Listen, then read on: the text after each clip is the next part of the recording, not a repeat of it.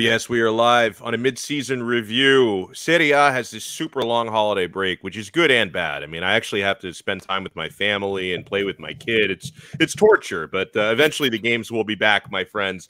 Uh, Alex Dono alongside Jerry Mancini, as always. Let me introduce our guests. We always bring in the first timers first. Joining us from All Juve Cast, Lex, and I love your Twitter handle, Lex. It's uh, anytime oh, I see you. puns, it, it always makes me smile. Welcome to the show. How are you? I'm doing well. Thank you for so much for having me on the show. I'm excited to be here. Oh, we're excited to have you on. And uh, a man who really needs no introduction. He's become one of our favorites. We should probably bring this guy on more often. Uh, but you know, Jerry and I have this rule that we can only tolerate Juventini like once every two months. Uh, but we are we, we are surrounded today, and William is back with us. Billy Eagle, how you doing, sir? Good man. How are you? Doing really well, and uh, and yeah, part excellent, of this episode excellent. will be not only taking a look at uh, at Serie A and the table and some of the highlights and lowlights here at the break. We do want to take a deep dive on Juventus as well, and that's why we have uh, populated the panel as such. Before we get into that, let me introduce my co-host Jerry Mancini. And Jerry, you're up there in the Toronto area, and you're not the only one from the Toronto area on this episode because Lex is up uh, that way as well.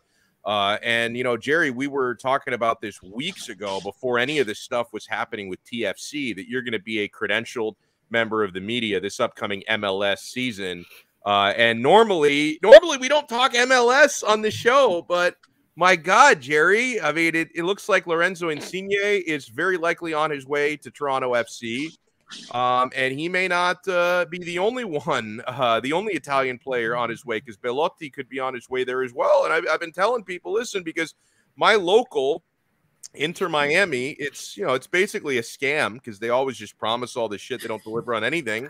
So I, I, might have to, uh, I might have to put my allegiances on TFC with all these Italians. Is Giovinco coming back as well? Jerry, how you doing?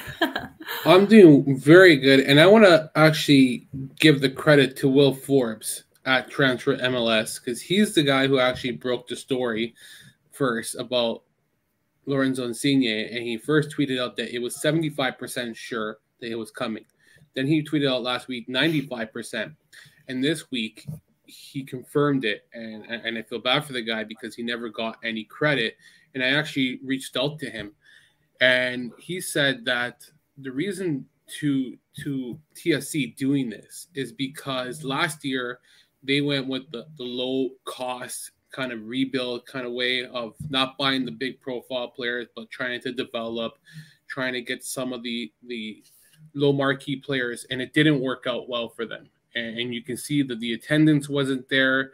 The results were very bad. Um, they they just weren't producing on the field, and they were one of the worst teams this season.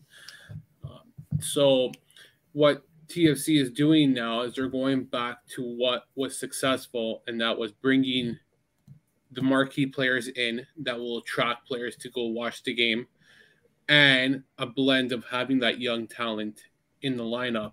So I think this is a smart decision, and and they're not going back to what they did last year. They're going to stay strong and stick to their core. And I think in, in the coming seasons, TFC is going to be more predominant compared to what they were. And, and you know what? I didn't even think about it. And, and credit to Jan in our chat group.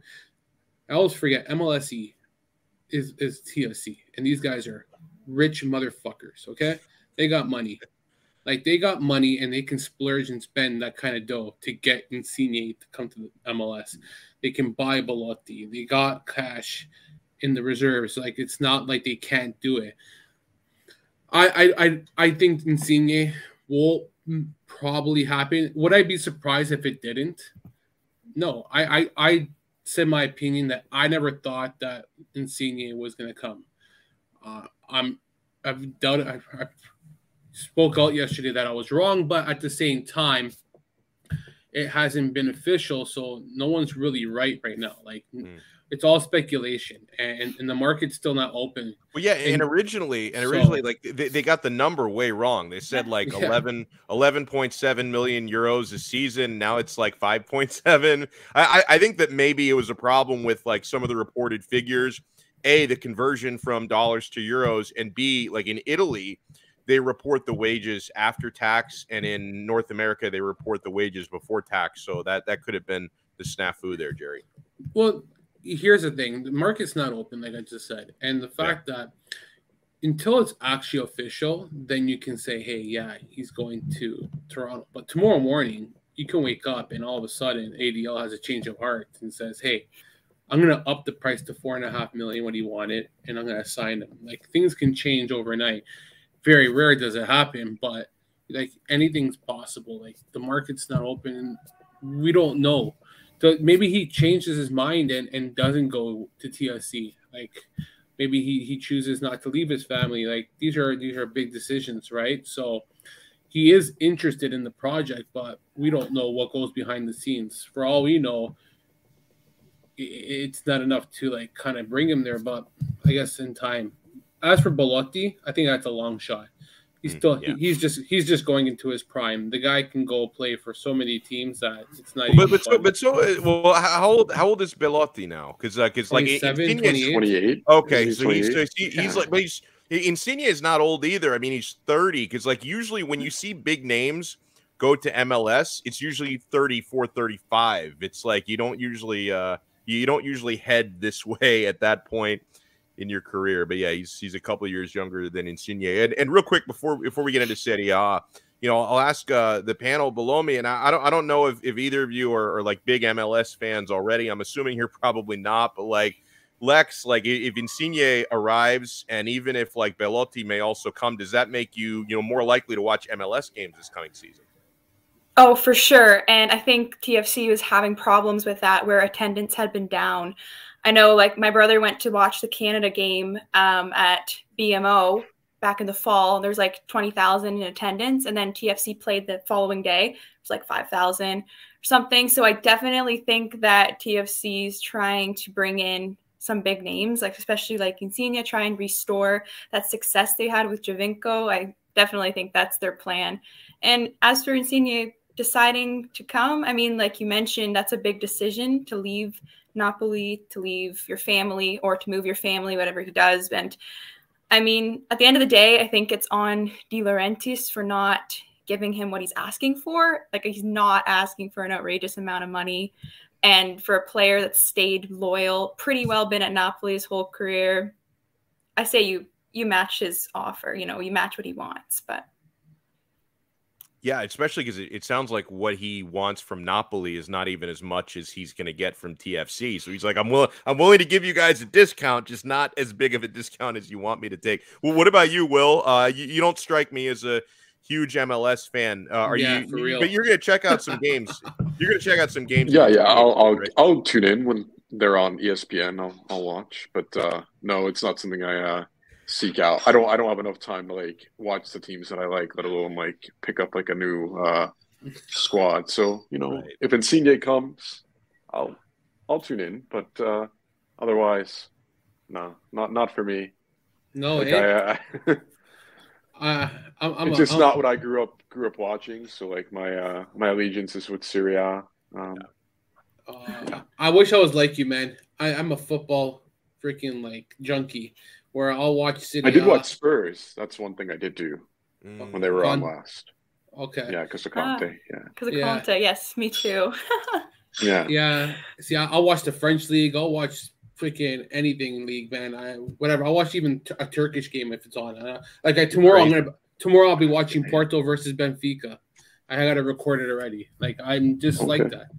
I don't know. I, okay. I, I, I, it's but no, it's good that you don't, man, because there's more to life than just watching football all the time. But, I mean, like I'll tune into the El Clasico when they play, or like when uh, Real plays Atletico. Like maybe I'll I'll watch that depending who's on the on the clubs at the time. Like when Messi and Ronaldo were playing each other, obviously yeah. there's a lot bigger draw now. As mm-hmm. like a casual, when it comes to that, I'm just like, yeah, nothing, nothing too exciting. You know, I, I, had one more question to Lex, and then I want to yeah. get in uh, on some Juve topics because you know, Lex, your first time on the show, we always have to ask the first timers, how did you become a Juve fan? Like, well, what was your your tie to the club? What got you in love with it? All right, so for me, it was the 2006 World Cup, and that was definitely summer. Fell in love with Calcio and probably Buffon. That was the reason that I became a Juve fan. I For love just in time for just in Buffon time and- for Serie B. yeah, exactly. but yeah, it brought me over there, and um, my brother, as I mentioned before, he's also a Juve fan too. So we both huge Juve fans, and yeah, so that that would be my story. Awesome. Well, I, and I'll start with you on this one, Lex. Um, you know, I I had a feeling when I threw this out in our chat group earlier. Um, you didn't spoil it for me, but I have a feeling you have a strong opinion about this. How much do you miss Cristiano Ronaldo? You know, he, he was around for the first couple games of the season. Then before the transfer window closes, he heads back home to Manchester United. How, how much do you miss CR7? Well, for me, I have a very interesting relationship with the whole CR7 question. Probably more of one of love hate. I couldn't stand Ronaldo back when he was on Real Madrid. I I couldn't stand him. I don't know if it was maybe just a little bit of bitterness from the Champions League finals or or whatnot, or from Champions League in general, from that bicycle kick or anything like that. But anyways, when he did end up coming, you know, I was like getting arguably the best player in the world right now at our club. Like, this is great. I enjoyed watching him play for us. He did really well. But in terms of how much do I miss him, I think it was time to move on. I mean, I I was definitely felt blindsided by him leaving three days before the Mercato closed. It was about three days or something, and I think that that really um, played a big role in the kind of the situation that our team's in right now. You know, when Ronaldo walked out the door, so did 35 goals, right? Like 30, 30 plus goals walked out with him. And how do you make up those numbers, right? And we didn't get a chance to find another striker in that amount of time to make up those numbers. And so I think that for me, I think I like around turn. He posted something when Ronaldo left, and for me, this summarized it perfectly. Was three years, 134 games, 101 goals, three different coaches, and many issues. You probably arrived at the wrong time, and this is the biggest regret. Thank you, Chris. Time to move on. Pity you left this way. We deserve more than this. So for me, that is pretty well summarized my opinion. I don't know if uh, Will you Did want it end with to uh, add? did it end with Grazie spelled G R A C Z I? exactly, exactly. yeah. Um, Shows you how much Italian he learned during his time here. Mhm. You know- I, I have uh, I have very strong opinions about this, and they've been logically consistent uh, throughout the whole process. Um, never a fan, never cared for him. Good. Um, I thought it was a foolish, foolish waste of money. yep. Um, you you sp- you're spending uh, hundred million plus on the transfer, then uh, thirty million a year after taxes. Um, why? When at the time you had Higuain, Dybala, Douglas Costa, Juan Cuadrado, Federico Bernardeschi, et cetera, et cetera, a young Moise Kean coming up through the system. When the problem, as it still is today, is the midfield. What are you What are you doing?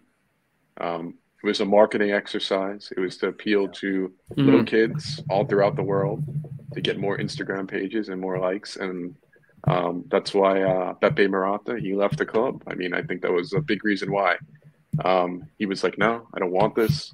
Um, Paratici, through his infinite wisdom, because he's done a terrific job. Luckily, he's gone now. He can ruin Spurs. Um, he, he he decided, oh, we got to do this, and um, you know, it had uh, horrific knock-on effects for the club in the preceding years. Um, the instability with uh, the coaching ranks. Um, you had like Yeah. allegedly, you had like a little bit of a mutiny that he Ronaldo would not listen to Sarri's directions. I was not the biggest Sarri admirer, but um, you know, I think Very uh, what he brings to the table is interesting. It's not the way I want Juventus to play, but I think uh, he should be heard, and the players should follow the manager and their tactics. And uh, you know, Allegri mysteriously departing after his like what was that like his sixth Scudetto in a row or whatever it was. I mean, I, I never understood that. I'm glad he's back. Um, I'm, I'm hoping um, that Agnelli follows through on his words. His whole reasoning, like part of it anyway, at the time was, um, you know, we're going to sign Ronaldo so we can sign the next big young talent. Um, I think you can't let Dusan Vlahovic get away. You have to find some way to get him. Um, that Ronaldo money is, is free now. They're no longer paying him. that 30 million plus a year. Obviously, you shouldn't pay Dusan Vlahovic 30 million dollars a year. I mean, I think like 10 million is as high as I would go because you don't want to like start a precedent that you're going to pay like a youngster 15, 16 million dollars a year because you're going to have established players in the team going, what the fuck? Where's my, where's my money? That have been there like for four, five, six years, etc. And I mean, Juventus are doing that now a little bit with with De Ligt. Um, they started him out with such a high salary, and then you got Dybala coming along. It's like, you know, where's where's my uh, pot of gold at the end of the rainbow, basically. So, um, yeah, not a Ronaldo fan. Never been a Ronaldo fan. I'm very happy he's gone. I think long term it's going to benefit the club, um, and I think uh, I remember coming on the first time. I was like, by late November, early December, we're going to get like a, a feel how Juventus' season is going to go and I think trend things are trending upward now. Oh yeah. Um, I think by late March we're really going to see things like really trending upward. Um, but I don't fear the top four. Um, I I know we're going to get in the top four. Um, I think Napoli is is doing their Napoli thing, which is getting off to like a fast start and then trailing off. It's the um, Spalletti Mil- thing as well. Whether Roma, Inter, yeah, now Napoli, you yeah, get the yeah. Spalletti winter blackout. Yeah, um, you know Milan you know, two uh, two geriatrics at striker. One's always hurt. I mean, they have a great midfield. Um, we'll see how they do, but I think they're going to probably fall off, and I think Juventus is going to surpass those two teams. Atalanta is kind of like Juve. Um, they're going to take off as the season progresses. They always do. Gasperini will drill down those tactics, and like they'll they'll stop thinking. They'll just play muscle, uh, you know, muscle memory basically. Um, and Inter, I think, is going to, uh, unfortunately, probably uh, win the Scudetto right now.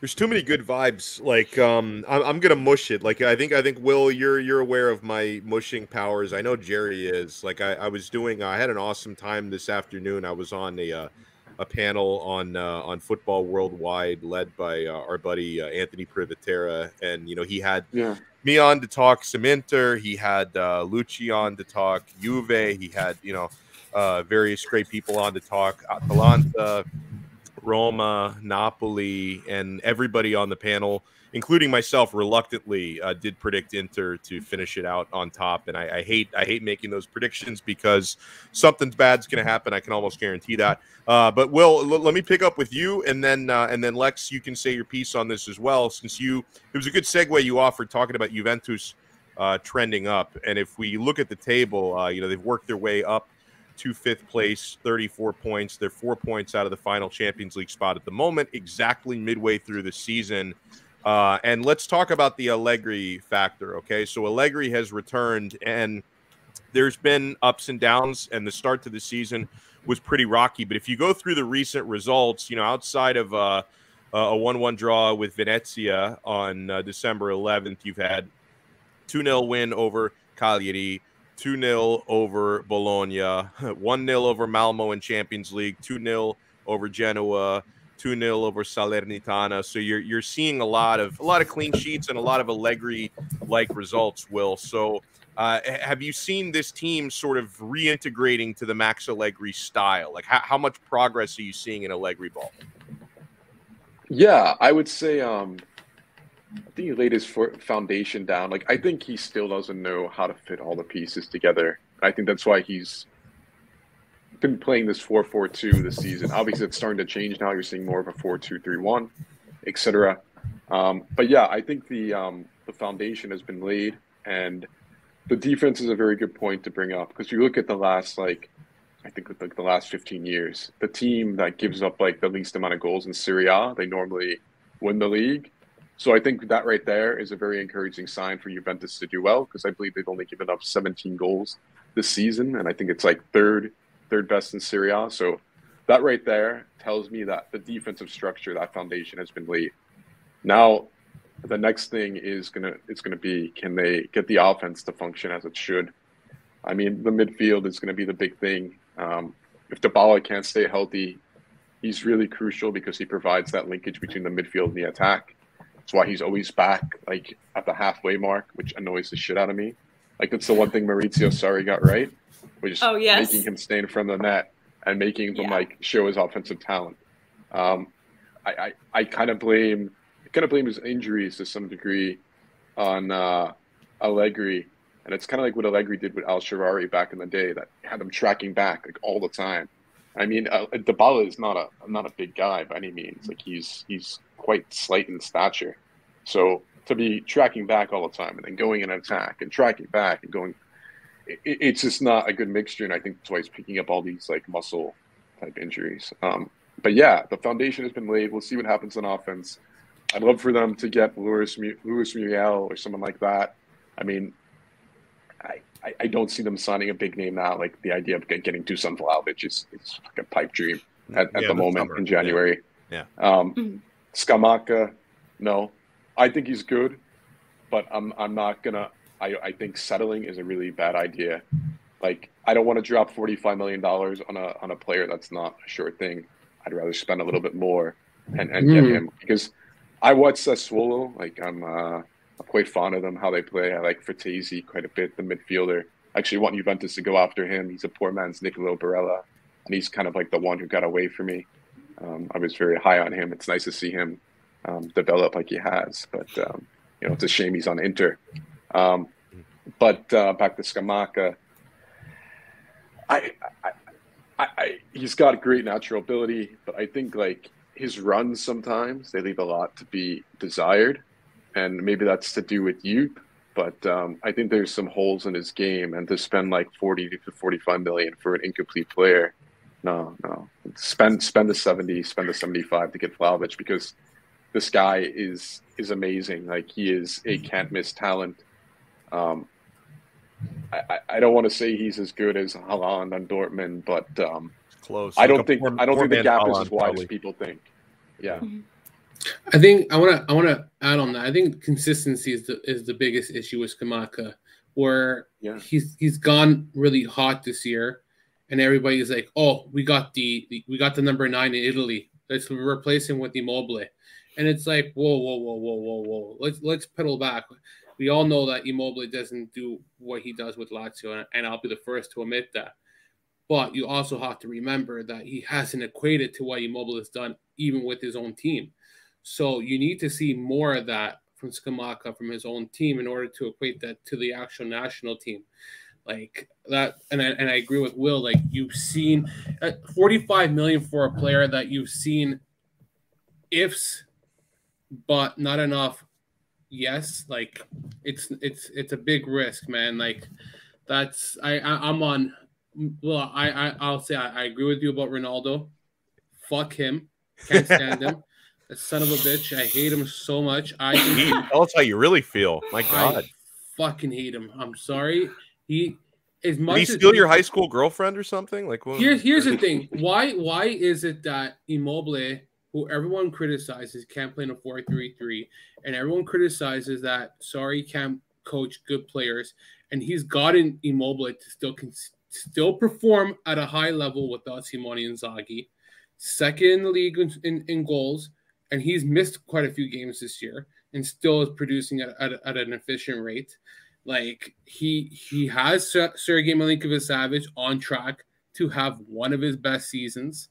Like and, and then people say, oh, Sarri is yeah, maybe Sarri wasn't the right fit. I think Will got it down right. It's not that Sarri is a bad coach. He just wasn't the right fit for Juventus. But and he also said another good point. When you're you're not listening to your coach, it's a, it's the player's responsibility to do what they're told and to do what they have to do on the pitch. When you start acting as an individual for yourself, it kind of deteriorate the whole club. And I think that was a big issue with Ronaldo, where he's not a team player. He doesn't help. He's an I, not a we. And, and that really kind of hurt Sarri in so many ways that he, to Sarri, it's like this is a guy who is not is not manageable. Like you, you, it's either you just give up your reins and say, "Hey, Ronaldo's the coach, and, and I'll just do whatever he says," like it was with Zidane. He's like LeBron James. Like he, he's yeah. a hotter version of LeBron. Like, like why is yeah. Sarri? I know Sarri. Like I know this is Juventus, but I'm just saying, like, why is it that this guy gets criticized so much, and, and, and it's really bothersome because it's like Well, it's, it's, not, it's personality. That's part of the reason. I think why. that's what it is. He won the Scudetto. Maybe. Like I feel like yeah. people forget that he did win a Scudetto with us. So, I mean, I feel like he does get overly criticized, and like you mentioned, Ronaldo just you can't play Sarri's Sarri ball or whatever his system with a player like Ronaldo in it. Like, and that was evident yeah. because, and we also didn't have the midfield at all for Sarri ball either at the time, and I don't know. It's interesting. I think when you talked about Will brought up some good points about kind of that overturn of coaches. I think a lot of it had to do with Ronaldo. This is just purely my guesses, but I think like moving on from Sarri, I think Ronaldo didn't like him.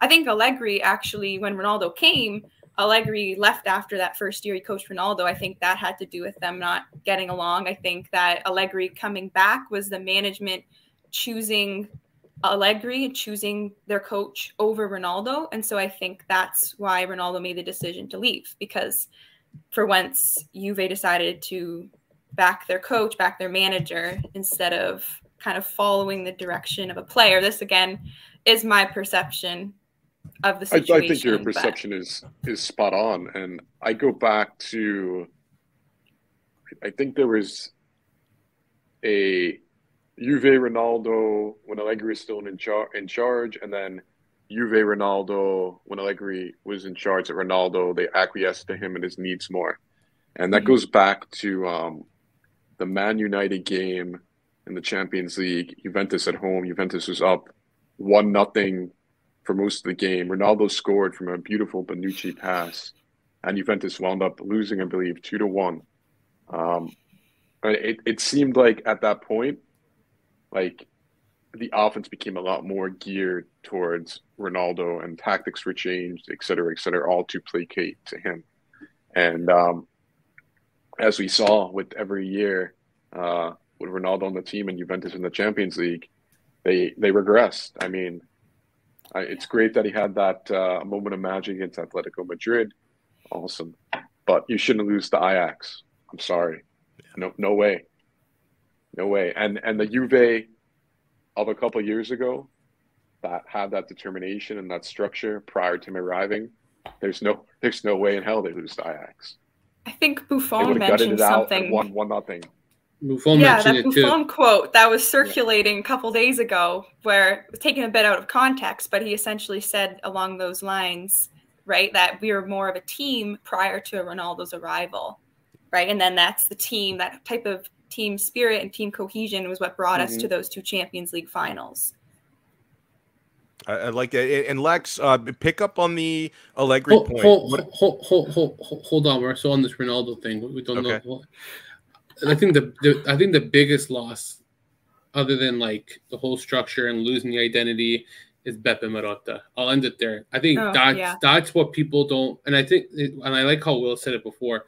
And I wrote an article about why Ronaldo, the signing Ronaldo was bad. And and, and I actually wrote a piece last, this past summer. I still haven't finished it. I always leave it to the side. and, and, oh, this, like this, six months this, ago. Yeah, the, the, blessing disguise of Paratici leaving Juventus is another is another blessing for them. I, I, think he's terrible. I don't think he's a good sporting director. I, I don't think. I, I, I don't think the deals he made the last couple of years were great. I know that your budget is tied under Ronaldo, but you still got to make smart signings and not go below seven million a year on a player like Rabiot and and, and injury prone Ramsey. Like I'm, I'm sorry, mm-hmm. like I, I won't say a Paratici is is 100 percent bad. He's done some good things to the club too. That you cannot fault him, but I would say it's more bad than good. But losing Beppe Marotta and then look what he did to Inter. Like it's a slap in the yeah. face. Thank you it's for that, such, by the way. It's such a slap. It, it is though because he goes and in two years he gets a scudetto. Like yeah, and look, the, Inter lost um Lukaku, lost Hakimi, and it's like Lukaku who, Hakimi who? Like they didn't even, even skip Conte a beat. Well. He, yeah. I'm telling you, man. Yeah. yeah. he went and replaced like you know it's his scouting and Marotta found players that fit their role and replaced those players. They made a lot of money off of them. I mean, that's that was great. Yeah, I mean the, the big thing for me on Marotta, like he he's an actual grown up and he's an actual professional because one of the things that uh, you know, throughout most of my lifetime, it made Inter really frustrating, uh, but also kind of charming because it was part of the identity of the club. You know, the whole Pazza Inter is it's usually like chaos is normal. Like you know, at Inter chaos is normal. You have you know eccentric ownership in the past. Uh, you know, I love uh, Moratti to death, but you know, very very eccentric individual, eccentric directors, managers, and all that. And it's like you never really know like who's making the decisions, why are they making the decisions. There's not a whole lot of alignment, you know, with with management and sporting directors, and then suddenly Beppe Marotta shows up, you know, three years ago, three and a half years ago, and it's it's been a well-oiled machine ever since. And and I know that I know that Marotta has to deal with a lot, you know, from ownership because of a lot of the you know the financial troubles and like, you know, I, I, don't think he imagined when he signed up that he would have to deal with you know so much bullshit from the Chinese government and all that, you know, deciding where the funds can come from, and he's still done an excellent job. So yeah, I mean, listen, I, I certainly uh, I, I respected Marotta when he was at Juve, and I don't think anyone really realized how important he was at Juve until he was able to go to Inter and recreate a lot of that success. Uh, but but Lex on uh, on Max Allegri, um, how have you, how have you rated the reunion so far? And did it make maybe? Uh, and this is you know my perspective from the outside looking in. Okay. Did it take maybe a little bit longer than you thought to start playing Allegri ball again? Because I think you're you're doing that for the most part at this point. Yeah, I mean, we got to ask the question too. Like, what is Allegri ball? You know, like I feel like he has a doesn't I don't I just don't know if Allegri's the right coach for where Juve's at right now. This is just my opinion. I think that um, I would have kept Pirlo. And I know I don't know if I would have said this at the end of last season. Don't know. But I think that you had players like Chiesa was truly he had his breakout season there under Pirlo, and like, you have to give credit to Pirlo for that. And I think he's just hasn't been the same under Allegri. And also, Morata was balling out last year under Pirlo as well. Not to the same extent under Allegri. But that being said, you do have to factor in that Pirlo did have Ronaldo last season, right? And that is a huge bonus. That's a plus guaranteed plus 30 goals for your team over the course of the season. Whereas Allegri minus Ronaldo, but plus Locatelli, right? And I don't know I just I think Juve's at a point where they've been in limbo for a couple years. We don't know are we trying to do a bit of a rebuild? Are we not doing a rebuild? Like what's going on? And I don't know if signing Allegri to that 5-year contract, a lot of money we pay, are paying him right now, a lot of money. I don't know if I'm sold on it. And maybe that's also but then again, you have to factor in that it's not necessarily his squad yet. He hasn't had a chance to bring in his players. Um, there's been a lot of injuries. He started with that 4-4-2 at the beginning of the season, which was not good. I'm very glad we've moved on from the well, I think we moved on from it, but very glad we moved on from the 4-4-2. But then again, that was Pirlo's formation, and Allegri tends to do that, right? He built off of Conte's 3-5-2, so he's building off of Pirlo's 4-4-2. And he's also, as I mentioned, has been riddled with injuries, missing Dybala, um, Chiesa now. Those are two of our main attacking players. And and you gotta give Allegri credit for um, Berna flourishing again under him. That's been nice seeing a little bit of a Berna redemption arc here. I'm I'm a Berna supporter, so I'm happy for him. But I Same mean, I, I, like yeah, him I like, actually, and, like and I think one of the reasons why I gravitate towards Berna is because he gets so much shit, and so I tend to like sometimes I'll be like, you know, yeah, guys, it's not that exactly. bad. Like he, he shows up every now and again. He's I, am sorry, but like with Dybala missing, he really stepped in and filled that creative hole that we have in our team, and uh, he was a joy to watch. He's quite honestly my favorite player to watch of the last couple months of the season. And as I mentioned, I think Allegri trying out four three three that four two three one. I love the four two three one. Um, Four three three is a variation of it, you can argue. So I think either formation that he tries to play around with, I think it's better.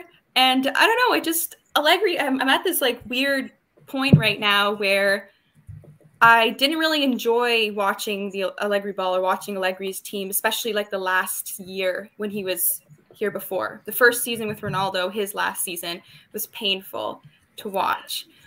But then again, we did make two Champions League finals with him. There was success. But I think if you look at that squad and you compare it to our like current maybe starting 11, I think some of the players that we have don't even make the bench of the squads from like that started in 2015 or 2017. Like guys like um, Rabiot. I mean, I don't like to like riff on players, but I'm that's he one player it. I'm just like I can't take it, can't take watching him anymore. But anyways, that's my two cents on Allegri. I'm kind of at this weird place where I, I don't know what to think. I don't know if I'm sold on him yet. I, I don't know if he was the man for the job. I think that I would have stuck with Pirlo for some type of continuity because we were lacking that the last few seasons. But um, that's well said. Anyway, and Jerry, Jerry let, I, let, me bring let me let me bring you back in with this now. Personally, no, you, I I got I got a thought in my head already. I can just go ahead. Go ahead. I, I don't think you can get. I don't think Ronaldo's guaranteed 30 goals anymore. You said that you're you're guaranteed Ronaldo 30 goals. I don't think so, and I don't even think Messi's guaranteed 30 goals anymore. Like I think these guys are are are in a different stage in their career where they're. They, I think they're guaranteed that they can help you in Champions League.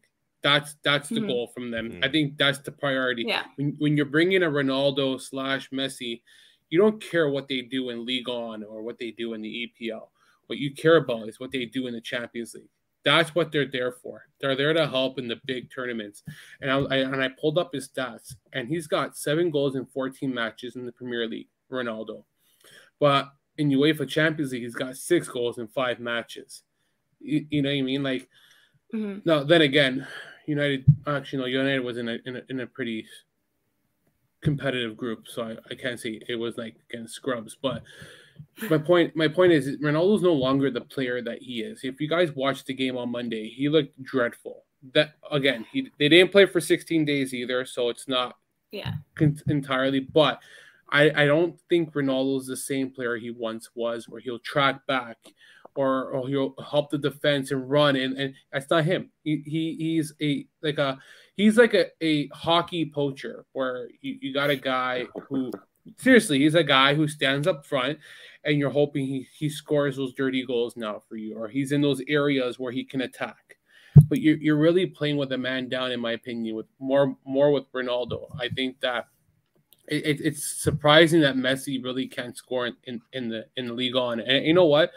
In, in a way, I freaking love it because it, it kind of gives more integrity to the league and it shows that it's not just like, oh, Messi's going to come here and walk all over us and he's going right. to score 40 goals. And we're going to show that the French league is not that good. And we can't play against better players. And, and, and by the way, like, I, re- I remember a lot of people, uh, you know, haters like when when Ronaldo came over to Serie A. Uh, a lot, maybe this was just like a North American thing. Just people who don't watch Serie A are like, oh, he's going to go over there. He's going to score 50 goals a year and just boss. The farmers league, blah blah blah. Yeah, farmer. Yeah, you heard a lot of that, but it's Hate like no, that, it's not. It's not a farmer. Like I'm screaming it from the mountaintops. It's Hate not a farmers league. Just because all the people that I know, because there's there's not a whole lot of uh, of Italians or Italian Americans in my area. It's you know very uh, Hispanic influence. So there's you know a lot of La Liga fans who gravitate you know towards uh towards the Spanish teams, and of course Premier League fans because they're it's just marketed so well in the states that there's Premier fans. So a lot of people I know just don't even watch Serie A. It's like, oh, he's going to he's going to Italy. He's going to score 60 goals a year. He's going to sit out the games against the bad teams. They don't even need to play him. And it's like, well, okay. I took a little bit. I mean, listen, he he scored quite a few goals in the league, but I took some pride as a Serie A fan in the fact that he didn't just come over and boss the league. I, I and I yeah, like, absolutely. I like the support for Bernardeschi. I think he's I think he's a good player. I think he just needs some consistency, some consistent playing time, some continuity. So, and he needs he needs like a a player. He, he needs a system that's that's built for him. Like I just think that far too he often. needs a sports psychologist. That's what he needs. He's he's very he's very emotional. talented. He's emotional. Yeah, yeah. He, yeah. He's, he's, he's got great technical ability. Yeah. Same oh, same sure. thing with Rabiot. Rabiot is very talented as well. I don't know what his issue is, but he's uh, his mother. Seriously, player. it's his mother. That that was the issue. I, no, seriously, it's his mother. Crazy his mom. mother's his hold on. His mother's his agent. She's a crazy nutcase. Okay, she she she ruined him at, pair, at, at PSG. Didn't play for I think in his final season, like because of the contracts or whatever the heck it was. I'm I don't know the technicality. Comes to, to, to Juventus and, and his mind is not there half the time. Like she is such a bad influence and it doesn't help him. And, and that's where he has yeah. to have the and that's where he has to have the balls and say, Hey, you know what? It's time for me to get rid of my agent. Ma, you're my mother, but you know what? Thanks for coming out. And yeah. uh, I need to take care of myself because it's it's I'm telling you, his mother is the reason why his game is so inconsistent. He, he was such a great player before he had that freaking outfall with PSG. One of the best midfielders. Like, and all of a sudden, the guy's lost his mind. Like, come on, mm-hmm. you know what I mean? Like, but I know I know what Alex is gonna ask. Would you guys extend the contract of Paulo Dybala? And I know uh, Alex. You did know actually. I was I, I was like I don't know where he's gonna go with this, but I did want to go there. Like, come on, like I yes, I, will give my two cents. I beautiful I, boy. I I, yeah, I, he's my beautiful I think, boy. I think he's Ju- he's Juventus. Like he's the heart and soul, like like Immobile is to to Lazio. The difference is is his health, and I think to give that kind of money to a player that just can't stay healthy is a big risk. You talk about not you hold on. You talk about not buying players like Ronaldo and, and investing so much. Now I know that's not Ronaldo type money, but it's still a lot for a guy who can't stay healthy, and I think it's a big risk. Like it, it it's two sided. You keep him, you got a good player. The problem is, can he stay healthy for 30 games at least? Like no player oh, plays. I, I, want I want to I want to interject for a little bit. Like, go ahead, man. I, I, this is very you, important. no, no, you know more than me about Juventus. I'll say what I think though. I think this guy's yeah, a hell yeah, of a player, and I think he gets shit on way too much. I think does, people he, people mm-hmm. shit on this guy like he get like Immobile gets shit on for other reasons. Like it's like, and I have to say Immobile because it, it, it it's comparable. That's Jerry's beautiful boy. Well, it's comparable. I'll I'll defend him, but I'll also go against him when he's not good. I'll I'll say it. No, you won't.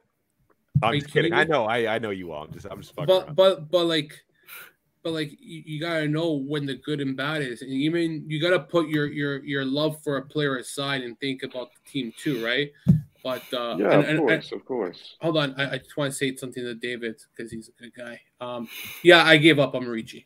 okay go ahead fucking wasted 20 million dollars yeah so so uh back to Dybala. i mean the, the, the injury prone thing is kind of like blown out of proportion it's the last year and a half that he's gotten mm-hmm. hurt um, and and part of it was due to COVID that he got like mm. screwed up. So hold on, everyone. Just like let's let's look at like the data and then let's come to conclusion. Um, and and on top of that, let's say Dybala returns to what he was when he was playing consistently. Let's let's say like pre Ronaldo era, which is a number of years ago. Like that ten million dollar contract then is a steal at that point, because everyone was anointing him as like the new Messi, especially after Juventus like dismantled Barcelona, which was tremendously unfair to him because he's not, you know, Messi. I mean, no, no one is. Like that was a lot of pressure to be hoisted upon him. Um, but I think if you're paying him ten million dollars a year and he returns to that level of play, um, that, that's a hell of a hell of a deal for Juventus. And right now, you've got to take some risk in the market because Juventus can't. I don't know if Juventus can go out and get Vlahovic and someone better than Dybala and be able to afford both things right now. They don't have mm. that type of capital at their disposal. So you, you got to look at it like like a stock or something that you're you're buying kind of like low right now. It's been beaten down, but it has a lot of upside potential. I think Dybala still has a lot of upside potential. This is not someone on the oh, wrong yeah. side at 30. He's he's 28 years old. And he loves um, the club too. He does. He does love the club. And our president Donald Agnelli loves him, so we're gonna get the deal done. Real Don and fake Don both love him. I like, yeah. I like, I like that analogy. I like that. I like the, the thought of, about how it's a stock market. and You're buying it.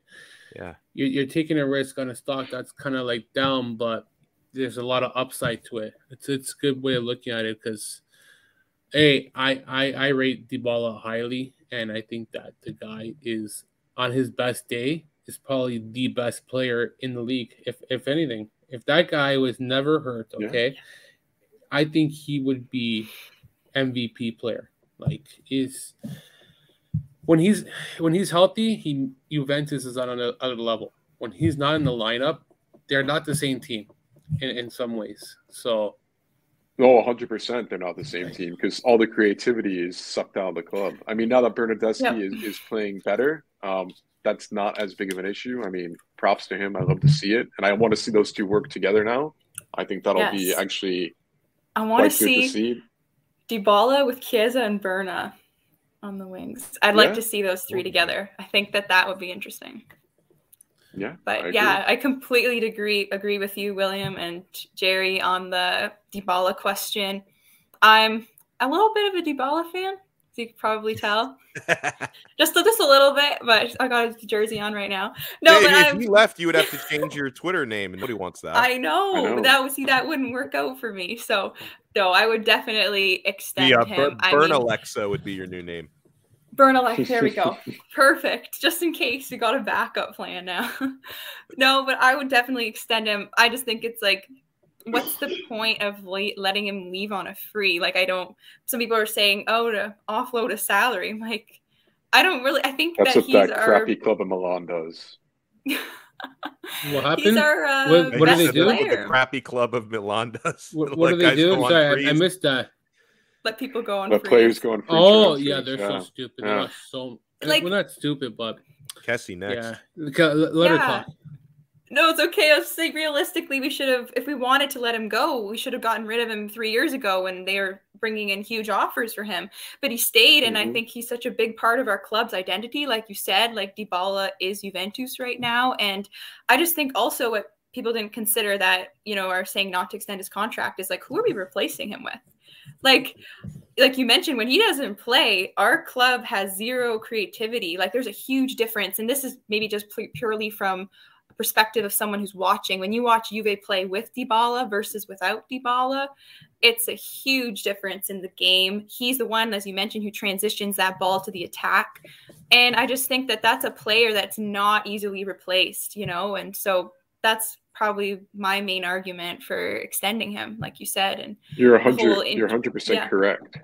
Because there's not even a lot of players like in the market. Like who's who's a comp- like that like number ten position is kind of like going the way of the dinosaurs. Like I don't even know many Sad. players that are like Dybala in Europe right now. So no, it's true. Yeah, those are all to my favorite type of players. I love Dybala, Luis yeah. Alberto, Papu Gomez, yeah. like that role, yeah. that type of player but like you said, they're few and far between, especially now. It seems like that role's kind of being phased out of a lot of mm-hmm. tactics. But I was gonna say, is, I, I, is De staying? By the way, you think uh, you think he stays or goes? I think he might. I think I don't know. I heard. I think this is correct, but I guess Barcelona has a seventy-five million dollar release clause, whereas every other club is what like one hundred twenty-five or something for De Ligt. So, I mean, correct me if I'm wrong. I thought I read that somewhere. But I mean, if that's know. the case, I think having heard that, if that's the case, I think he leaves. I don't know. I just have a feeling that he's gonna leave. I mean, a lot of Juve fans, I think, really like to like prop him up as our like future, you know, that future iconic defender that's gonna fill the shoes of like Chiellini and whatnot, and is gonna be Capitano and all that stuff. And I, I don't know. I don't. I don't know if I believe it. I don't know, Will. What do you think? Um, you know, it's also Mino Raiola, so I mean, yeah, yeah, yeah, the good and the bad with him with Juventus. Mm-hmm. Um, you know, De Ligt, if the right offer comes in, and uh, I think uh, David Amoyal mentioned this on his pod uh, a couple weeks ago, it'd be kind of like a, a Zidane type situation. He brought up a very good point that if he can get like 140 million for him because the Premier League clubs are stupid. They'll they'll do God yeah, yeah. Well. Oh they'll, yeah, they'll pay anything. Sure. And, and I think um, you know I wouldn't even ask for that much. Ideally, in my world, if I'm in charge of the club right now, I would like De Ligt go for 60 million and Romero and bring Romero back to Juventus, and I would be very much satisfied with that. And I would take that 60 million and then apply it to Vlahovic and throw in like the extra little bit, bit of cash that we need. And I would be very pleased in my transfer market. I like it. I want to do uh, one more exercise, and Jerry, I will start with you. I got one thing to say. Oh, I don't think I, I I wanted to talk about David's point here, Bentancur. to move Bentancur is going to be the same issue as Lazio say wanting to sell Luis Alberto. There is a redemption clause where if if if Rodrigo Bentancur is sold, I forgot who. Oh. I think it's Flamengo that if, if he came from. I, am not 100, percent but if they were to sell, I think it's um. It's where like did 10, Tevez go after he came back? Boca. I think maybe Boca. I think you might be yeah, right. Yeah, it's Boca. Yeah. You're right. Mm-hmm. So if they were to sell Bentancur, they have to give up 10% of their sale or something like that, or 15%. Yeah, it's a big to, tax. Yeah. So that is why the issue of selling Alberto is so hard and it will be so hard for Juventus to sell Bentancur as well because no one's gonna they're not gonna want to sell Bentancur for less than what they bought him for and take a loss and, and give 15% to another club. It's it's it's a messy issue. Like it, it's good in a way if you have a great player, you can sell for 60 million, still give that 10%. And it's like, okay, great. And that's why Lazio, sorry, sets the price at 40 million for Alberto because they take around 30 million home. That's the problem. That's that's that is why people don't really look into why Alberto's value probably a little bit more than what he is, but the way he's playing recently, he's I worth forty the, million. Yeah, I, I think he is too. But I love of, him. I know William will think differently, maybe, but I, I no, no, no. I, I, I'm a big, I'm a big fan of Alberto, and I would uh, do that Artur Alberto swap in, uh, in a heartbeat. Oh, whoever, me whoever, too. That, that, that. Yeah, get Lotito really drunk and be like, "Hey, all right, do the swap." Whoever that running in that account needs to get fucking get just drunk or something. Because Probably the same guy who's been reporting PIF buying Inter for like the last six months. I don't know. I can never see. Like, and I hear Bernardeschi coming to Lazio, Alberto going to Juventus, Sergej Milinkovic-Savic, no. another one going to Juventus. It's not happening, guys. Lotito and Agnelli fucking hate each other. Like apparently there was a deal back in the day, I don't know, a few years ago back, where Lotito lost respect for Agnelli and he said he'll never do business with Juventus again. Uh, when was the last time Juve did business with Lazio? I need to know this because that's it's that's true. what you have. I'm telling you, like no one look at these things. Like they're like, yeah. oh yeah, he's coming. Yeah, yeah, Savage is coming. But like, here's the thing, and this is where I'll, I'll say I respect Lotito compared to ADL. And, and and I know I don't know the history of ADL, but I'll say in this situation where he has locked up Ciro Immobile, Sergej Milinkovic-Savic, and Alberto long-term contracts. He's given them pay increases three times already. Like I know that our bench sucks. I, I do agree, and, and it's not fully on him. We've spent money. We just don't spend money right. That that is the problem. But at the end of the day, he's taking care of his players, and we haven't lost him for free. I think Stefan de Vrij was the only thing in the last couple of years, but I think that was a personal decision where he wanted to leave, and it, and we let that lie slide. Luis Felipe is another issue right now, but again, sometimes it's out of your hands if, if you think the player's going to stay. If he doesn't, it's one thing, right? But like for the most part, our, our core has been locked up, and I think it, it, speaks a little bit about him. I criticize him so much, but it's one thing I do appreciate and respect is that our, our best players haven't just like left for for a bargain. It's not like, yeah, okay, fine. You, you're a mid-table team, but you still want to show the upper bigger clubs that we're not going to get pushed around. You want our best players, well, come knocking with the right offer just because you're Juventus, we're not going to help you. We know you're a bigger club. We know you have the money stashed in the bank. You want our best players, you pay. You don't want to pay, that's your problem. He's not wrong, Lotito. Like, you're we'll pay you. It's just going to be over five years. But we'll yeah, right. yeah, exactly. It's layaway plan. Yeah. It's okay. Lazio going to get relegated with Salernitana. Yeah. And, I don't, and by, I, by, the way, a, a, lot of good, a lot of good comments uh, in the chat. Uh, I see our guy David in there. Chris DeSantis has been active. I know I saw Mass in there earlier, and my favorite commenter. This is my dude, my brother from another mother, Lord Figo. The party always starts when Lord Figo shows up in the chat, who always wants to remind people my Scudetto, and he always rubs it in. And, and actually, uh, Lazio are not in fifth place because uh, Juve are in fifth place. What what place are? Uh, oh, they're in eighth place, man. So Figo gave you more credit, actually, Jerry, being saying you're in fifth place. Yeah, for real. I would be so happy if we finished fifth. I, I think that it would be a massive achievement under Sarri in his first season.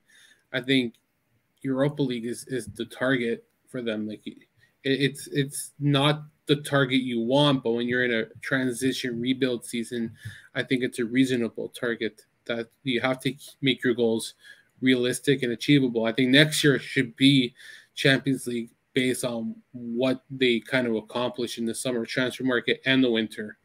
But seven points back, and, and I and I and I think that oh uh, yeah, that's right. I wanted to say you guys were talking about who top four. I I, and I agree with about Milan and Napoli, but I actually well, and, and give me Jerry, Jerry while you're at it, give give me your top six because that's the last thing I wanted to do. So I, would love no, to get your. This. I'd love to get your top six. No, top six, man. Freaking, I I I, I want to say I, I'm not. I I don't think Atalanta is the same Atalanta in past seasons. I think, I think I this. I, I just think this team has lost something. It's got injuries this year.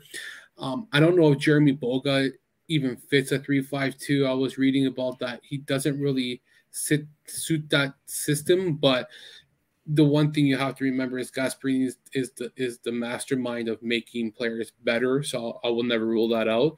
They always so, get better in so, the second half of the season. Too, I know it's a yeah, I know it's a contradiction in a way yeah. what I'm saying, but like it's kind of weird where he can make players play out of position. But I just wonder, like Boga's been called out that he's his mentality is he's a lazy man player. Like he's not doesn't always give consistency, and that's exactly what William was saying. Do you pay 45 million for Scamacca? Well, here's another thing. Do you pay whatever I think 25 million for Boga or whatever it was, or some crazy amount of money?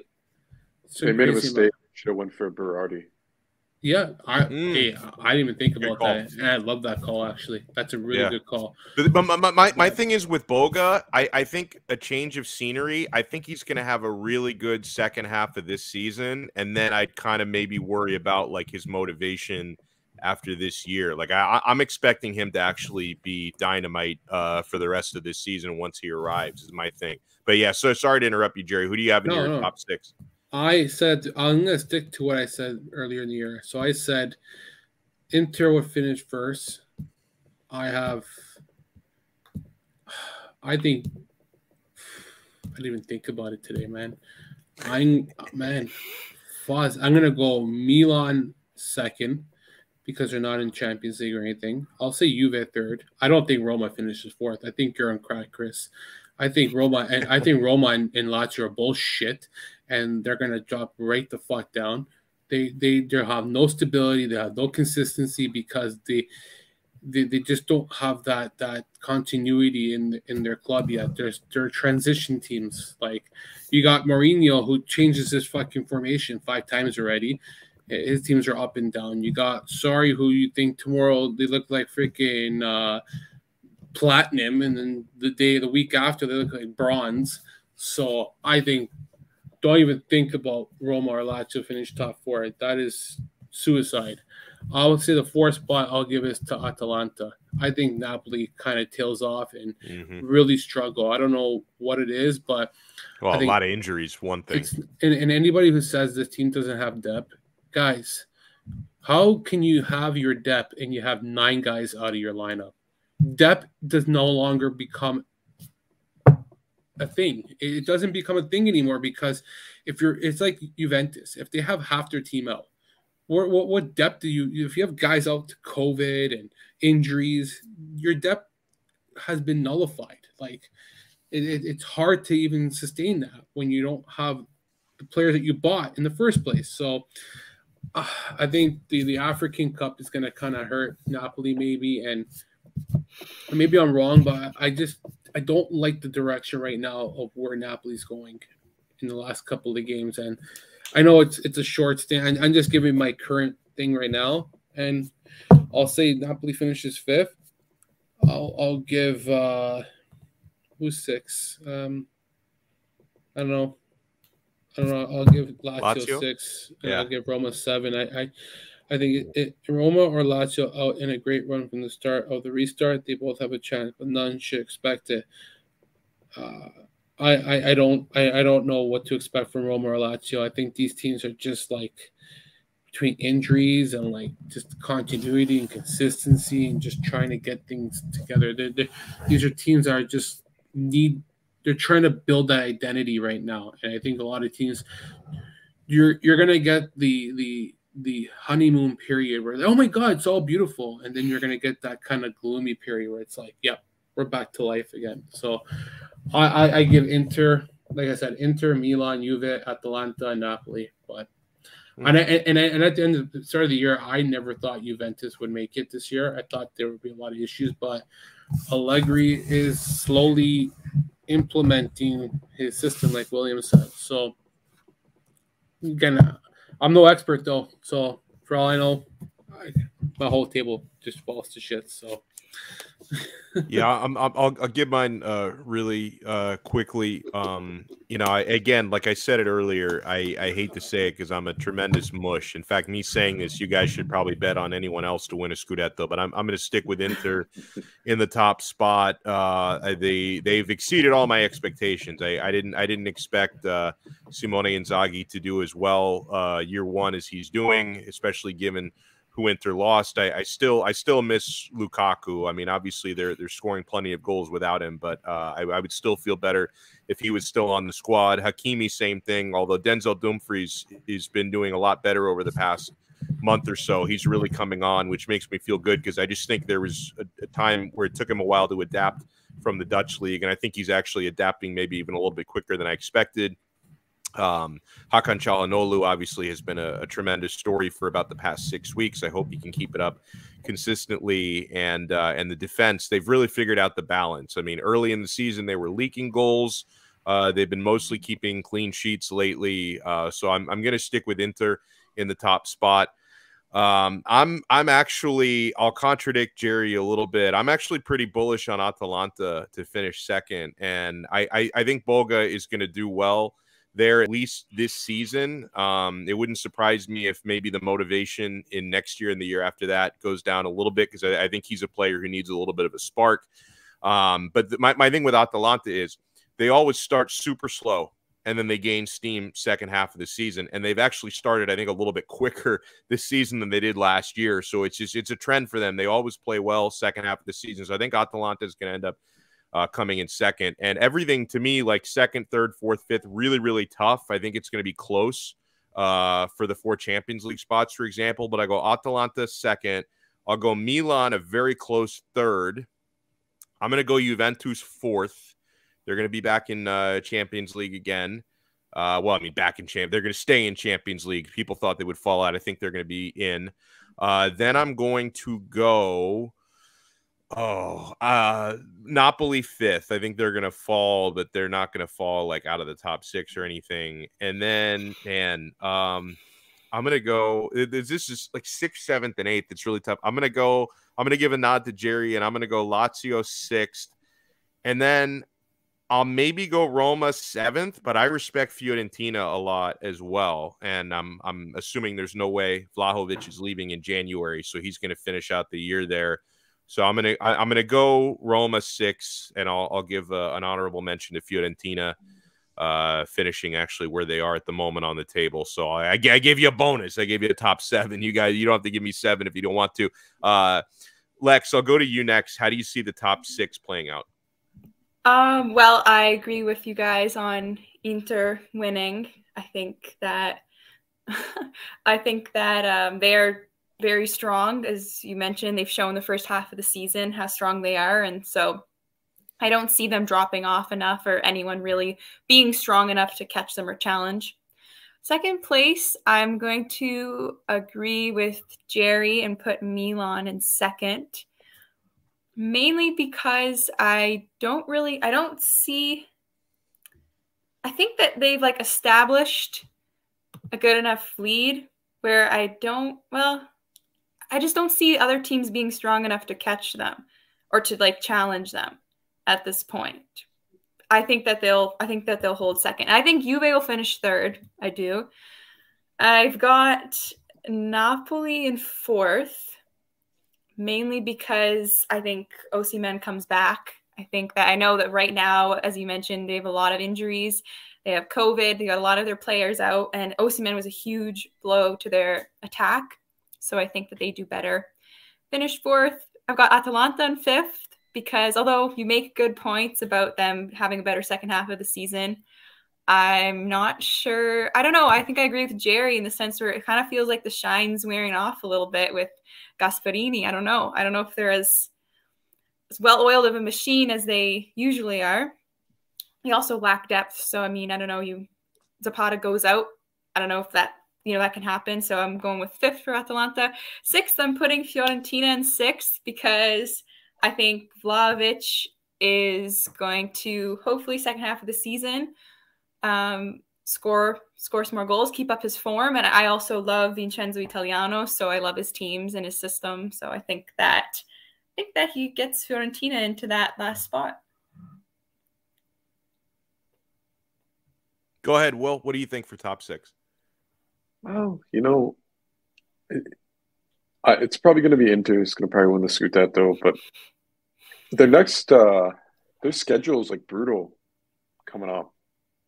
Um, Bologna, which isn't that bad, but then they play Inter, Juve in the Supercoppa, Atalanta, Empoli, Venezia, Milan, Napoli, and then they have the Liverpool game. It's going to be a t- and then Sassuolo, who's kind of like a um, giant killer this year. But um, yeah, I think they're going to hold on, probably finish in first. Um, Juventus is, has a pretty difficult goal it as well coming into the new year. Um, so that could be either good or bad. They're going to be able to pick up points on the teams ahead of them if they win these games. I like to think they are. Um, I, I, probably see them in second. Um, I see Atalanta in third. You know, I mentioned this earlier. Historically, since Gasperini's been there, they're a second half club. They do terrific every single year in the second half. I'd like to see that continuing. and, and I think they're going to get healthy. I mean, they have uh, Hans Hateboer back now. They're going to have Gosens back in a few weeks, and to have both of those attacking wingbacks supplemented by uh, Zappacosta. I mean, I think that's going to be uh, a big buoy for them going forward. Um, fourth, Milan. Um, fifth, Napoli, and sixth, Fiorentina. I like it. Sorry, I, I forgot to unmute myself there for a second. Um, I, I want to give everybody an opportunity before we wrap it up to uh, to promote where we can find you, shows, social media. Will, I'll start with you, my friend. Where, where can people find your uh, your amazing calcio and life ramblings? Um, Twitter, WG D'Aquila at Twitter. That's where I'm at. I don't have anything to promote. He's a good lawyer. No, I'm not. I'm not. That was, that was that was that was in uh, jest, but I'm glad he believed me. you, you needed his services recently. he uh he defended me on uh yeah, Milan case against some psychotic, yeah.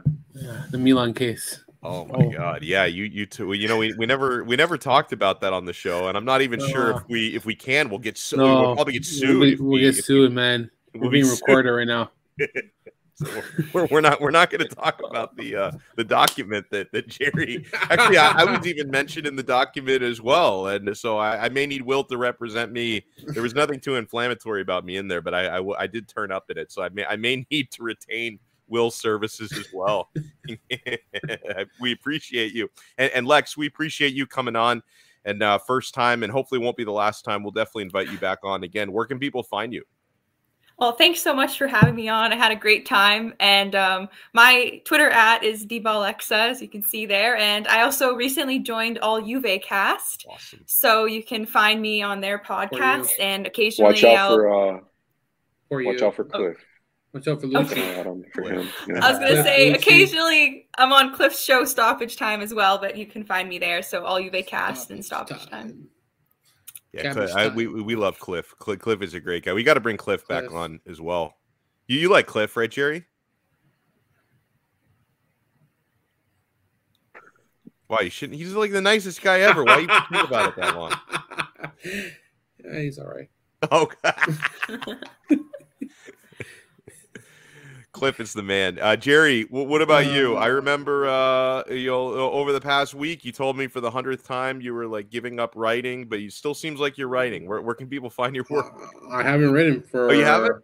No, I haven't written for the week, and I've really contemplating just not writing anymore So, Like I, I, I've written a lot of articles from the summer where I'm editing, and I'm trying to get those cleared out. But I've really thought about just cold turkey, really cut back, and I've been loving life the last week, not writing. Um, I'm, I'm happy just doing this podcast, and that's it. I, I don't. I'll be honest, my mental health hasn't been the greatest in the Oh, last sorry, month man. and a half, man. And Sorry to hear I don't I don't promote it on on Twitter. Like I, I just said a thank you to people on Christmas because it's Christmas time and it's I think it's a positive message for those to to see who have helped me. But yeah, like it, uh, writing and podcasting. Well, that, I shouldn't say podcasting because podcasting actually gets my mind off stuff. It's that's not right. Writing does become a lot overwhelming at times when you do a lot in a week when people like me write five articles a week and, and no disrespect i i don't expect to get paid but when, when you're not getting paid it's like why do you do so much as well right when you really got to focus on your on your job on your life too right so and then that and then and, and i never pegged that on any site because you you know you know what you're signing up to and you say that it's freelance right and you're not paid for it like I'm too nice. I don't know how to say no to people and, and how to do less sometimes. Yeah. That's that's my problem. So, like I I, I don't want to say names, but just in general, I I, I lost a, a good friend last week, and like with my like my grandfather passing away this year, and just like COVID's really it's really affected my family and and and and, I- and I don't want this to become like political or anything, but when you when you half of your family are anti-vaxxers and and don't believe in the vaccine, that's fine. You don't believe in it. I I am not against you. I don't think you're a different person. I value everybody what they believe in. I don't treat you differently. When I gotta get text messages every goddamn day on my phone, and I gotta see articles of players dying because of respiratory or whatever it may be, and, and the first thing it's, oh, it's it's the vaccine. It's like, bro, like honestly, if you have your agenda, that's fine, but leave it to yourself. Don't don't preach to others just to make yourself feel better because you didn't take the vaccine. And that's where I, I, I didn't think that at the beginning, but I have a friend who does that so constantly. It's like like is there something you're trying to tell me that I and it's like, are you scared? I'm like, no, what what am I scared about? Like I'm fine. I took what I believe in, and that's it. I don't go telling people that you should take the vaccine. If you don't do it, I'm not going to talk to you. It's like, fuck is wrong with you? Like, and that shit bothers me mentally because it's like, yeah, that's your agenda. That's cool. But like, and I know this is a football podcast, and I'm kind of getting off topic here, but like, and and and and anybody who think like I don't think about anybody different on Twitter. That's why I don't tweet about freaking vaccines on Twitter because I've seen the videos what people post Mhm. and they do these. I've seen one girl from the UK and she does like these riddles about like how the vaccine is bad, and I'm like two thousand likes, ten point k likes, and like how the fuck does this stupid garbage get likes? I said, like it's feeding shit out of your mouth, like like I'll, I'll, I'll say this and, and and and and science has helped us in so many ways for so many years. Like when you have cancer who do you go to? Do you go to the fucking homeless man on the street for your advice? Like seriously do you go to the guy in the closet? Like science has cured us for so many years why is science all of a sudden a failure when it's always been the cure for so long. Like I don't know. Again, I I, I I'm sorry if I have offended anybody. That's not it's not what I want to do. It's just it's just so many things have like worn me out down in my head. Like just there are days where I just feel out of place. I feel so just lost, and it's like and then there's days are, are much better. I won't I won't lie, and they're good, but I guess it, it is what it is, and you just try to do the best of what you can, right? So We love you, man. That's that's the bottom line. You got people who care about you all over the place, man. Everybody on this panel, everybody on this chat, man. If you, if you need anything, you know where to find me. no, I appreciate You're that. a good just- soul, Jerry. Yeah, No, it's just it's sad. And you know what? You wouldn't deny hospital care to people who were sick and didn't take the vaccine like someone else. Whoa, Alex whoa. knows who I'm talking about. what? Mhm. Say that. Say I that know what again. talking about. You wouldn't what? I said you wouldn't deny hospital care to people who didn't take the vaccine like some other- Oh, oh, oh, personality. Oh, oh. Yeah. What are talking about home run? Mhm, I don't. yeah. I won't say names, but yeah, I don't like that either. I would Yeah. never. If you don't want to, uh, yeah, you know? That's such a freaking good point. I'm sorry. I would never deny healthcare to you just because you didn't want to take the vaccine. That is that is not right, man. Like you're still giving your right. You're you're, you're taking someone's right away because Yeah, and, they- and every doctor has has an oath to treat. It's like Yeah. they don't like you know they, they they don't deny care to someone, uh, and and you you Canadians don't have to worry about this, but they don't die, deny care to people who don't have health insurance, right? I mean, if you show up at the ER, they're like, oh no, sorry, we we cannot uh, do this heart transplant because your insurance is not today. No, you don't deny care to anybody. we, we don't deny people who don't take the vaccine here. Like you have equal rights here. You go to the hospital. Like, yeah, we we, we Canadians are too nice sometimes. I, I think, like during like I, I've seen riots all over the countries of like people not wanting to take vaccine. I haven't seen a political riot yet in in in Canada as like which like led to like breaking shit, violence, um like it's never gotten really s- severe here. It's I've quiet, seen it- right? It's quiet, yeah. I maybe I'm wrong. Maybe there haven't been riots and stuff in, in the states or wherever it may be. But maybe William can correct me on that. But like, yeah, for the most part, it's never that bad. But but I will say this: the Christmas break came at the right time, and I'm I'm pretty happy that there's no Italian football for two weeks. I I, I missed it. I I I don't miss it. I I enjoy when the break comes, man. That means I don't have to go to work at four in the morning trying to get home Ah. for nine to watch a game. Yeah, I, I'm that passionate and that crazy. I I if Lazio plays at nine in the morning, I remember before COVID happened, Lazio played on a Saturday at nine o'clock, and I went to work at one in the morning just to watch the game for nine. And like I do that all the time, man. I, I plan my That's job. dedication. I Yeah. plan my my days around just to watch Lazio, man. Like it's, I don't know. It, it's I never used to Lazio be like send them something. they should. Well, I, I'll be honest. Like Let's four look- years ago, it's too cheap. if I didn't go to Europe to watch Chelsea versus Southampton, I think right now I wouldn't be giving crap about football. I think it's the fact that I, I got to learn the culture and, and the fan base and, and understanding why they like football so much and, and just how the game is set there. Like the fan base is separate and they have their own chants and everything. And they're in it. It's just, it's a different environment. And, and, and I, and I really respected it because like they're very passionate and, and I kind of grew on to what the game is like live. Like, and it's one thing to watch MLS, and it's no disrespect to it, but when you watch a game in I'll Europe, disrespect it. no, no, no. but when you watch a game in Trash. Europe, I got to watch three games already in Sweden as well. Like uh, that was actually a very good experience. Did you see I watched- Nima up there? Were you with Nima? I was in Nima's town. I've been there three times already, Göteborg, and I got to watch them live Wow. and it was actually entertaining. And I watched uh Hawken, and it was a Europa a Europa League match, and that, that was pretty wo- pretty cool as well. So yeah, Wow. it's it's it's way better, man. Like it's just different, but I guess when you see it, you you kind of like understand why. But yeah. it- my wife that was on our honeymoon actually which was another thing so it's like my wife's like fuck why did we watch this game since you came back from watching chelsea all you've been doing is football like I Yeah. you should see my wardrobe, man. It's like 99 like 90% Lazio. And like that year when I got into football, I freaking chose a team in every league. So I re- I re- Oh cheered for God. Barcelona. I, I watched every Barcelona game that year during the 2018-19 season. I watched Chelsea, I watched Barcelona, I watched PSG, and I watched Lazio, all their games. And I bought apparel for every team. And now, four years later, I don't even give a shit about Barcelona and PSG anymore because they're just like never. I I just like the team in every league. Just I just wanted to be acquainted to it, but I just really just cheer Chelsea and Lazio now. And Barcelona was just because of Messi, and PSG was just to have a team and in uh, Ligue 1, and because that was the only team I can find apparel.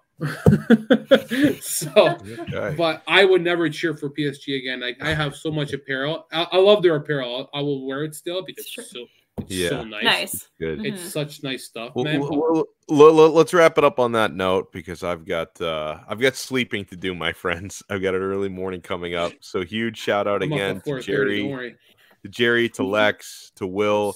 You guys can make sure you find my work, uh, my Twitter account. I post everything there at Alex Dono.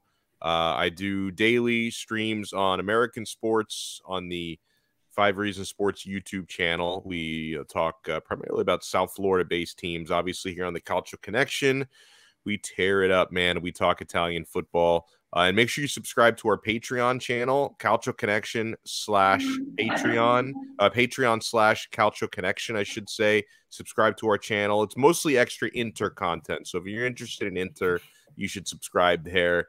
And, uh, and a good time will be had by all. So let's say ciao to everybody who watched us David, Chris, Lord Figo, the man, the myth, the legend. Um, who else? I want to know when the heck he's coming back on Twitter, that motherfucker. Who? When you come back? When's Lord Figo coming back on Twitter? We want to know when. Is he not on Twitter? Your... Is he banned? Still banned. He's still banned. Probably got caught selling freaking cereal milk on Twitter or oh, something. I wanted to buy some. We will talk to you guys again next time on another episode of the Calcio Connection podcast. Ciao.